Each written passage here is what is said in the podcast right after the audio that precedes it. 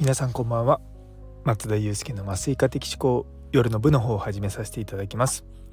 こちら私のざっくばらんとした日常を語る会になっておりますのでお気軽に聞いていただければと思います。というところでいや今日ですね久々にあの 勉強したんですよ。っていうのもあの毎月月末の土曜日ってうち医局会ってっていうのがあってですね、まあ、あの土曜日にみんなで集まって、まあ、医局のこと相談したりとか、まあ、そういったミーティングをしてで最後にですね勉強会が大体いつもあるんですね。で今日はですねわざわざそのうちの黒木先生っていう新小倉記念病院っていうですね北九州にあるその心臓ですごく有名な病院で2年ぐらいこう麻酔を勉強した先生があのこれからまあうちでやる予定のですねその心臓の弁の手術心臓って4つ弁があるんですけどその弁をですね昔は全部胸開いて治療するしかなかったんですけど今はですねカテーテルでこう治療ができるんですよ。でそれをまあうちの病院で今度、まあ、やるので、まあ、それに向けて、まあ、麻酔科だけじゃなくてその手術のは循環器内科の先生なんで循環器内科の先生とかあと、まあ、手術室使うの手術室の看護師さんとかあとその機械の点検をしたりとかするあの CE さんクリニカルエンジニア臨床工学士さんですよね。まあ、そういった方々で、まあ、まとまってですねあのその小倉記念病院のノウハウを聞こうと思ってあの向こうの循環器の先生と麻酔科の先生と看護師の先生と、まあ、そのお三方からですねご講演いただいたんですね。内容はあのやはりあの僕も知らない内容なんですごく良かったんですけれども今度はあの今日はですねやっぱりこう僕ずっとスピーチのことやってるんでいいスピーチか悪いスピーチかっていうそのその二元論でね言うと、まあ、3人中1人はすごく良かったです。であとの2人はなうんと思うような感じだったんですよね。あくまでも内容が悪いわけじゃないです。内容は全然あの学びになりました。ただそのオープニングなんですよ。オープニング。最初のところでどこどれぐらいこうこっちを聞くちょ何聞くような体制にするかっていうのがねねなかなか難しいんですよ。あの実際リアルの場だったらばかなり楽なんですけどもやっぱオンラインってすごく難しいんですね。っていうのは自分のオーラは通じないんですよ。なんその雰囲気とかそういったものっていうのがどうしても視線があのスライドの方に行っちゃってそのプレゼンターの方に顔がいかないんですよね。だから難しいのは分かってはいるんですけれどもそれでもやっぱりこううん、どのようにこう話していくのかとかどういうふうに最初の話をしていくのかっていうところなんですよね。やっぱりねこう一番最初はストーリーで始めるのが僕は個人的にはいいと思ってます。それはどんなにこう難しい小難しい学術的な内容にしてもそうなんですけれどもあのいきなりですねこう学術的なところから入っちゃうとちょっといっぱいいっぱいになりがちかなと思ってあのー、やっぱりね人間の脳みそっていうのは突然こう勉強モードにならないんですよね。で例えばテッドトークとか聞いてもいきなり確信のこといかないんですよ。みんな最初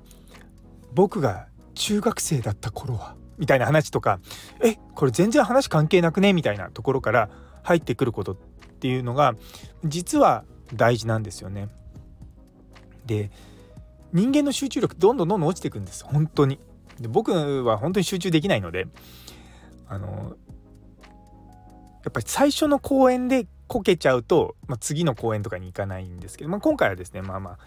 そそんなこともなかったんですがやっぱりねこう最初のところどうするのかってやっぱすごく考えます僕も今でもそうですしそう今度のところの公演でもどうしようかなって言ってずっと考えてます。で内容に関してはまあいろいろとあるんですけれども例えばこのあのスタンド FM とかのまあオープニングトークとかも、まあ、僕定期的にこう書いてるじゃないですか。で夜夜の部は 本当に僕の雑談とは言わないですけども気楽に話している方なので全然いいんですけども、まあ、全然いいわけじゃないですか。そうやっぱ朝の方はしっかりまあ皆さんの学びになるような内容っていうことをあの心がけてるんですね。でやっぱりねオープニングでちゃんとこう聞く体制を取らすってすごく大事だなって改めて思いました。うん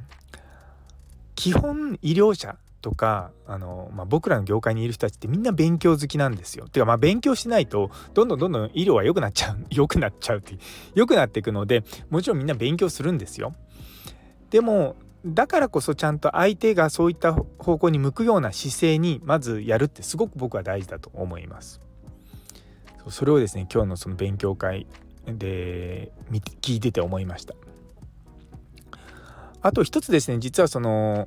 まあ、業者さんの説明があったんですね。でその中であの新しいこのデバイスは AI を使ってこういったものをこう推測のなんだ予測しますっていうことの、まあ、向こうのプロダクトの説明をしてくださったんですけどもそこでこれは機械学習を使ってやっているんですけれどもって言ったんですけどあの僕はそれがディープラーニングなのかどうかがすごく気になったんですね。でそれをまああの説明が終わった後にあの業者さんのとこ行って「これはディープラーニングなんですか?」って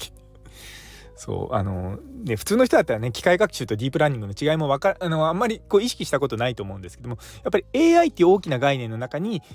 あの機械学習があってその中にディープラーニングがあるんですよ。でディープラーニングっていうのは本当に人間があの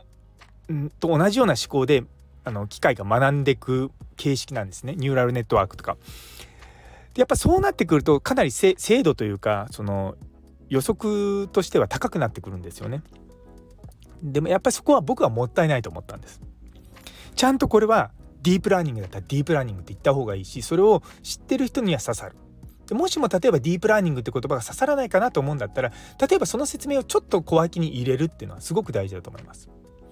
ねだって AI の中に機械学習があって機械学習の中にディープラーニングがある。でそこのところにもちろんねたくさん説明しちゃうねもう時間足りなくなっちゃうんですけどもでもその中でもやっぱりそのすごくすごい技術なんだよっていうのを言うとですねあの多分聞いてる方もおおって思うんですよ。でもなんか機械学習っていういうだけをそのままの言葉で何て言うか使ってしまうと調子を置いてきぼりにしちゃうんですよ。ちゃんとこれはあのディープラーニングでやるんですよ。でディープラーニングっていうのはその AI の中に AI っていうその大きな概念の中にあるその機械学習ってそのコンピューターを使って学ばせるでさらにそこに人間の知能と同じような形式で学ぶっていう形式これがディープラーニングです一言これを加えるだけではあと思ってちょっとそこだけでも学びになったなと思うと結構頭に残るんですよ。ちょっとそこら辺がもったいないですねって言ってですねあの話してました。まあでもあの総じて言うと私はすごく満足してます。ただあのそのスピーチのそのなんだ表現力とか そういったことをやったばかりなのもあってですねやっぱそこはすごい気になりましたね。うん、まあでもそういうのをねこう意識しながら自分のこうプレゼンテーションとかまあ講演とかもそうですしまあ普段の日常の会話ですよね。そういったところもどんどんどんどん盛り上げていってあのー、話す技術が身につくとですねやっぱりいいのかなというのは最近思いました。ね、というところで今日という一日が皆様にとって素敵な一日になりますように。それではまた明日。